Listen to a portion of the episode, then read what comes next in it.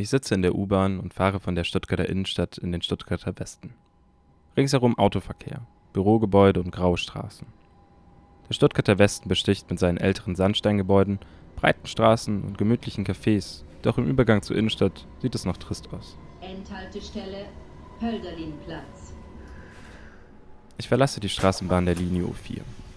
Es ist ein sonniger Tag, angenehm warm. Nur ein leichter Wind spielt durch meine Haare. Vor mir liegt der Hölderlinplatz. Direkt geradeaus fahren Autos im Regenverkehr vorbei. Auf meiner rechten Seite befindet sich ein kleines Reinigungsgeschäft und ein Eckkiosk. Gegenüber davon eine Filiale einer Bank. Nicht gerade die schönste Ecke Stuttgarts. Doch auf meiner linken Seite liegt mein heutiges Ziel. Das Café Raupe Immersatt. Vor einer großen Fensterfront sind Holzbänke aufgebaut. Auf ihnen liegen Kissen und Decken. Vor den Bänken, direkt an den Bahnschienen, stehen einige Tische, an denen Menschen sitzen, Kaffee trinken, sich angeregt unterhalten, arbeiten oder lesen. Auf den Tischen kleine Holztabletts mit Rinde, henkellose Tassen und ab und zu etwas zu essen. Die anwesenden Menschen lassen sich nicht wirklich als einheitliches Publikum beschreiben. Familie mit Kinderwegen, Studierende mit Drehtabak, Mit-30er mit Weingläsern, Alleinsitzende mit Buch, RentnerInnen mit Strickzeug. Auf den ersten Blick ist die Raupe Immersatt ein ganz normales, wenn auch einladendes Café. Hinter der freundlichen Fassade steckt allerdings ein außergewöhnliches Konzept. Denn die Raupe Immersatt ist ein Foodsharing-Café. Was das genau bedeutet, erklärt euch am besten Katrin Schere, die bei der Raupe für die Öffentlichkeitsarbeit zuständig ist. Die Raupe wurde als erstes Foodsharing-Café 2019 in Stuttgart gegründet, auch das erste in Deutschland sogar, mit der Idee, durch den öffentlichen Raum eines Cafés auf das Thema Lebensmittelverschwendung aufmerksam zu machen. Und in dem Café teilen wir gerettete Lebensmittel, die wir von Kooperationsbetrieben von der Initiative Foodsharing bekommen.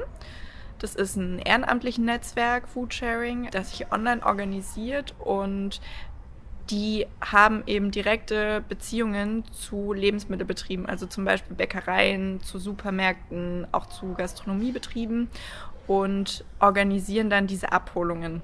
Das heißt, es wird das abgeholt, was am Ende des Tages übrig ist, was zu viel produziert wurde, was vielleicht nicht mehr der Norm entspricht, weil es irgendwie eine datschige Stelle hat oder äh, krumm gewachsen ist oder so, was zu viel bestellt wurde. Die neue Ware steht zum Beispiel wieder im Lager. Also die Gründe, warum was aussortiert wird, sind total vielfältig und Foodsharing rettet es eben, bewahrt es vor der Tonne und führt es dann wieder dem menschlichen Verzehr zu. Und wir teilen diese Produkte und Artikel bei uns im Café und das Ganze kostenlos und bedingungslos. Also man muss auch nicht unbedingt bedürftig sein, um bei uns was zu bekommen, sondern die Prio Nummer eins ist, dass die Lebensmittel eben nicht im Müll landen. Gerettete Lebensmittel? Ob die noch gut sein können, das muss ich mir erstmal selbst anschauen und betrete das Café. Angenehme Musik, das Geräusch von Unterhaltung und der Geruch von Kaffee schlägt mir entgegen. Der Innenraum besteht aus einem großen hellen Raum voller kleiner Tische und Stühle. Diese scheinen wild durcheinander gemixt zu sein. Meist ältere Holztische, ab und zu gepolsterte Stühle. An den Wänden hängen gemalte Bilder. Auf meiner linken Seite befindet sich an der Wand stehend eine kleine Bühne mit kuscheliger Couch und Sesseln. Zu meiner Rechten ist direkt eine gemauerte Wand mit einer kleinen Holzablagefläche. Auf dieser sind verschiedene Flyer, Zeitungen und Magazine ausgelegt. Direkt vor mir befindet sich die Bar, bestehend aus hellem Holz. Auf ihrer Linken eine große, silberglänzende Kaffeemaschine.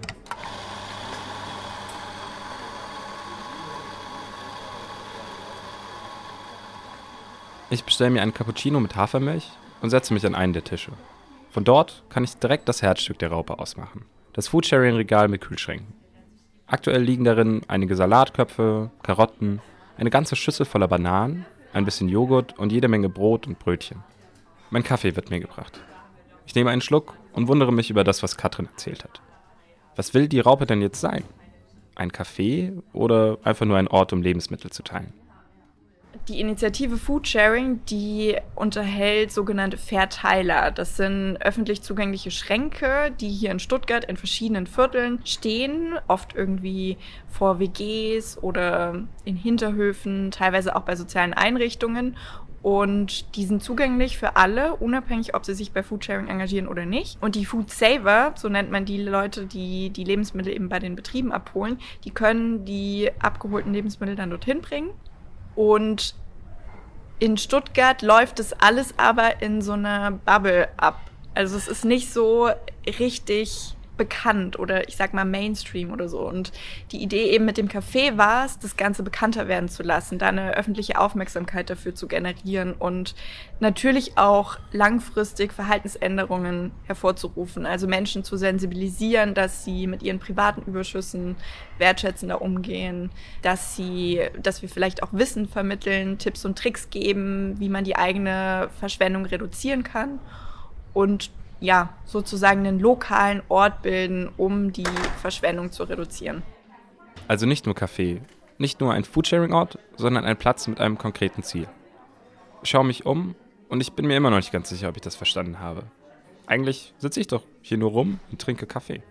Also es geht natürlich darum, einerseits auf das Thema Lebensmittelverschwendung aufmerksam zu machen. Das ist so das Offensichtlichste, was Menschen halt auch wahrnehmen, wenn sie in unseren Raum kommen. Aber es geht natürlich auch darum, irgendwo ein Bewusstsein für ein Zusammenleben in der Gesellschaft zu schaffen, wie wir es für sinnvoll erachten. Eine Gesellschaft, die von Solidarität geprägt ist, die von Wärme zeugt, von Gemeinschaft und das versuchen wir in diesen Raum auch zu transportieren. Also es ist ein offener Begegnungsraum, in dem Menschen miteinander in Austausch kommen, die sich vielleicht an anderer Stelle nie begegnen würden oder vielleicht auch eher meiden würden. Wir wollen auch voneinander lernen. Also wir stellen uns jetzt gar nicht so als diejenigen dar, die denken, sie wissen, wie es irgendwie richtig ist, sondern wir können genauso gut auch noch von vielen anderen Menschen lernen und ja, da einfach auch so eine Demo zu haben und eine Rücksicht zu nehmen auf das, was schon ist, aber halt auch trotzdem mit so einer Kreativität und einer Inspiration ranzugehen und vielleicht auch was Neues einfach zu schaffen. Darum geht es uns. Aha, die Raupe Immersatt will also Konsum etwas neu denken. Das zeigt sich übrigens auch im Preis- bzw. Bezahlsystem.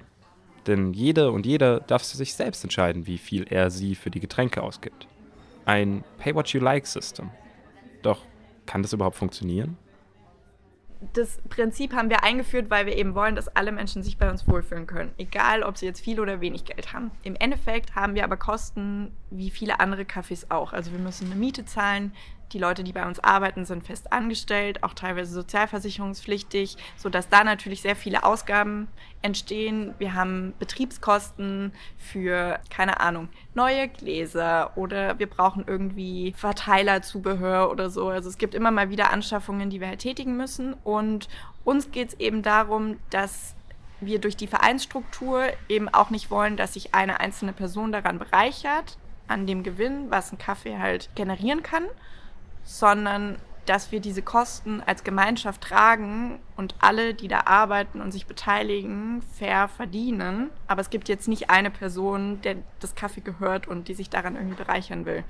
Und indem wir all diese Kosten mit den Gästen gemeinschaftlich teilen und jede Person sich da eben individuell einstufen kann, was sie auch zahlen kann, was es ihr wert ist, was ihre eigenen finanziellen Möglichkeiten sind, schaffen wir auch wieder eine Solidarität der Gäste untereinander.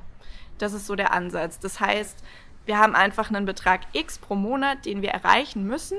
Wenn wir da zum Beispiel drüber kommen, dann würden diese Gewinne auch nicht an einzelne Personen gehen, sondern die gehören dem Verein und wir dürfen diese Gelder auch nur zur Weiterentwicklung des Vereins verwenden, also zum Beispiel für Bildungsveranstaltungen, für Konzerte, für das, für das wir gemeinnützig sind. Und es gibt pro Getränk natürlich Preise, die wir im Durchschnitt mit allen Gästen erreichen müssen. Wir nennen das Richtpreise. Die sind aber nirgendwo kommuniziert.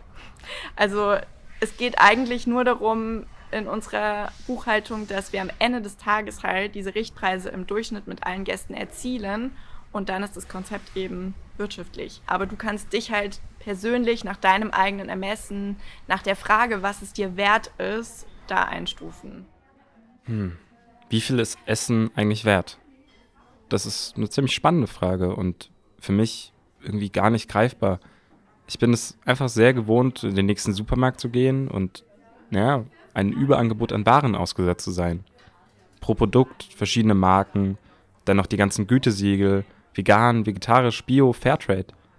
Aber die Arbeitsschritte, die notwendig waren, damit ein Produkt von mir dann mitgenommen, also gekauft werden kann, die sind total unklar für mich. Durch wie viele Hände und Produktionsschritte sind denn zum Beispiel die Nudeln gegangen, die ich heute Mittag gegessen habe? Ich lasse meinen Blick ein bisschen durch die Gegend schweifen und bleibe an der Schale mit den Bananen hängen. Einige von ihnen sind bereits braun, aber natürlich noch absolut essbar. Welche Reise die wohl hinter sich haben. Die meisten Bananen kommen aus Südamerika. Dort werden sie unreif, also noch grün, geerntet, verstaut und verladen.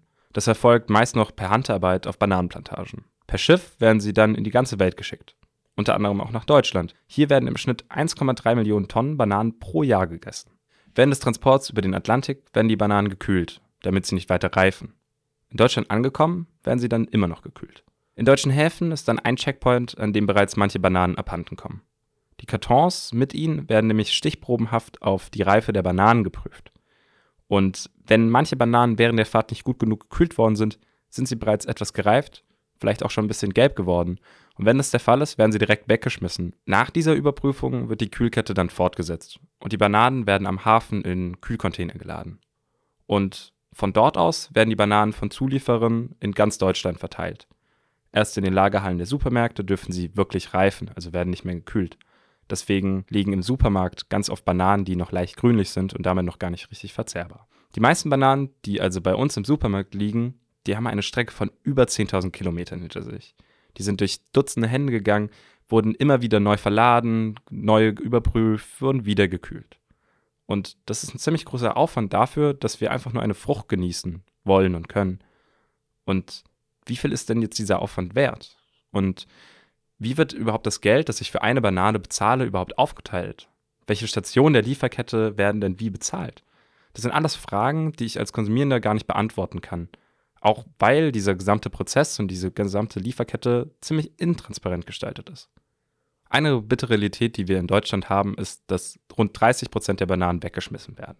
Und das liegt nicht daran, dass sie nicht mehr verzehrbar wären, sondern dass Supermärkte, sobald sie sehen, dass die Bananen etwas braun werden, diese nicht mehr verkaufen wollen oder können. Und anstelle, dass diese Bananen dann weitergegeben werden oder verschenkt, landen sie direkt am Müllcontainer. Oder, falls die Supermärkte mit Foodsharing-Organisationen zusammenarbeiten, landen sie vielleicht hier, in der Raupe Immersatt. Ein Mitarbeitender der Raupe tritt an meinen Tisch. Hey, alles gut bei dir? Magst du noch ein Bananenbrot? Bananenbrot? Ja, gerne. Aber ich dachte, dass die Raupe gar kein fertiges Essen anbietet. Also unsere Location ist leider nicht darauf ausgelegt, dass wir hier viel kochen und backen können, obwohl wir das eigentlich sehr gerne machen würden. Aber es hat auch einfach einen super großen organisatorischen Aufwand, noch eine Küche zu betreiben. Wir haben aber gemerkt, dass halt einfach so viele Lebensmittel ankommen, die auch schon in einem Stadium sind, dass sie vielleicht nicht rechtzeitig verteilt werden können. Und das ist bei Bananen sehr oft der Fall, weil die dann einfach hier braun ankommen und schnellstmöglich verarbeitet werden müssten. Und so ist dann eben die Idee zu dem Bananenbrot entstanden. Nachdem ich mein Bananenbrot gegessen und meinen Kaffee leer getrunken habe, mache ich mich wieder auf. Allerdings nicht, ohne mir ein paar Lebensmittel einzupacken. Ein Salatkopf, ein paar Karotten, ein Joghurt. Zusammen mit etwas Brot ist das direkt ein Abendessen. Von den Bananen nehme ich auch ein paar mit. Und zwar die dunkelsten, denn daraus kann ich noch gut Bananenmilch machen. Es gibt noch einiges mehr, das darum liegt, aber ich habe ja schon so viel mitgenommen, da lasse ich das lieber für andere da. Ich gehe vor zur Bartheke, um zu bezahlen. Einen Cappuccino und eine angenehme Zeit hatte ich. Aber wie viel soll ich denn jetzt eigentlich zahlen? Und was ist, wenn es zu wenig ist?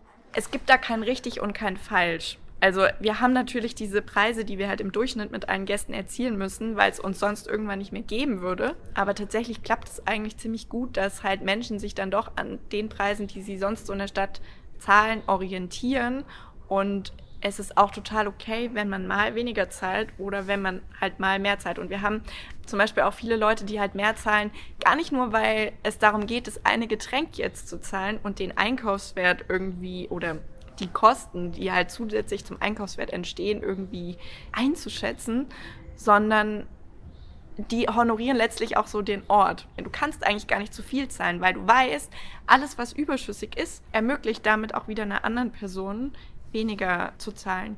Und gleichzeitig wird ja auch alles, was an Gewinnen halt entsteht, für die ideelle Vereinsarbeit genutzt. Aus der anderen Perspektive jetzt betrachtet, dass du zu wenig zahlst, das ist dann irgendwie so, glaube ich, dein persönliches Gefühl, was du halt für dich irgendwie austragen musst. Also wir versuchen da irgendwie natürlich immer den Leuten kein schlechtes Gefühl zu geben, wenn sie weniger zahlen. Und wir haben auch zum Beispiel keine Konsumpflicht. Das ist ja auch ein sehr wichtiger Punkt. Also Gäste können bei uns einfach sein, auch ohne was zu trinken. Das löst das Ganze den Aufenthalt an unserem Ort ja auch wieder von dieser Wertfrage. Also dadurch, dass wir es auch nirgendwo in unserer Gesellschaft gewohnt sind, den Preis selbst einzuschätzen oder den Wert einzuschätzen, ist es natürlich das Einfachste zu gucken, okay, was zahle ich in einer anderen Gastro. Aber kann ich mich da irgendwie auch nochmal individuell einstufen und für mich den persönlichen Wert des Besuchs in der Raupe, mit der Atmosphäre, mit den Menschen und natürlich auch mit dem Produkt, was ich dann konsumiere an der Bar, wie kann ich das irgendwo in den Wert transportieren? Ich gebe also 5 Euro. Mehr als ich in den meisten Cafés in Stuttgart bezahlt hatte, allerdings habe ich auch, einfach im Vorbeigehen, mein Abendessen bereits in der Tasche. Das ist zwar nicht in der Preisrechnung vorhanden, man bezahlt in der Raupe nur für die Getränke, ist aber für mich auch Teil der Erfahrung Raupe. Vor dem Café sind langsam abendliche Gäste eingetroffen. Es wird mit Bier angestoßen und gelacht. Die ansonsten etwas tristen Straßen rund um den Hölderdingplatz sind belebt durch die Gäste der Raupe. Ich überquere die Straße und steige in die U-Bahn.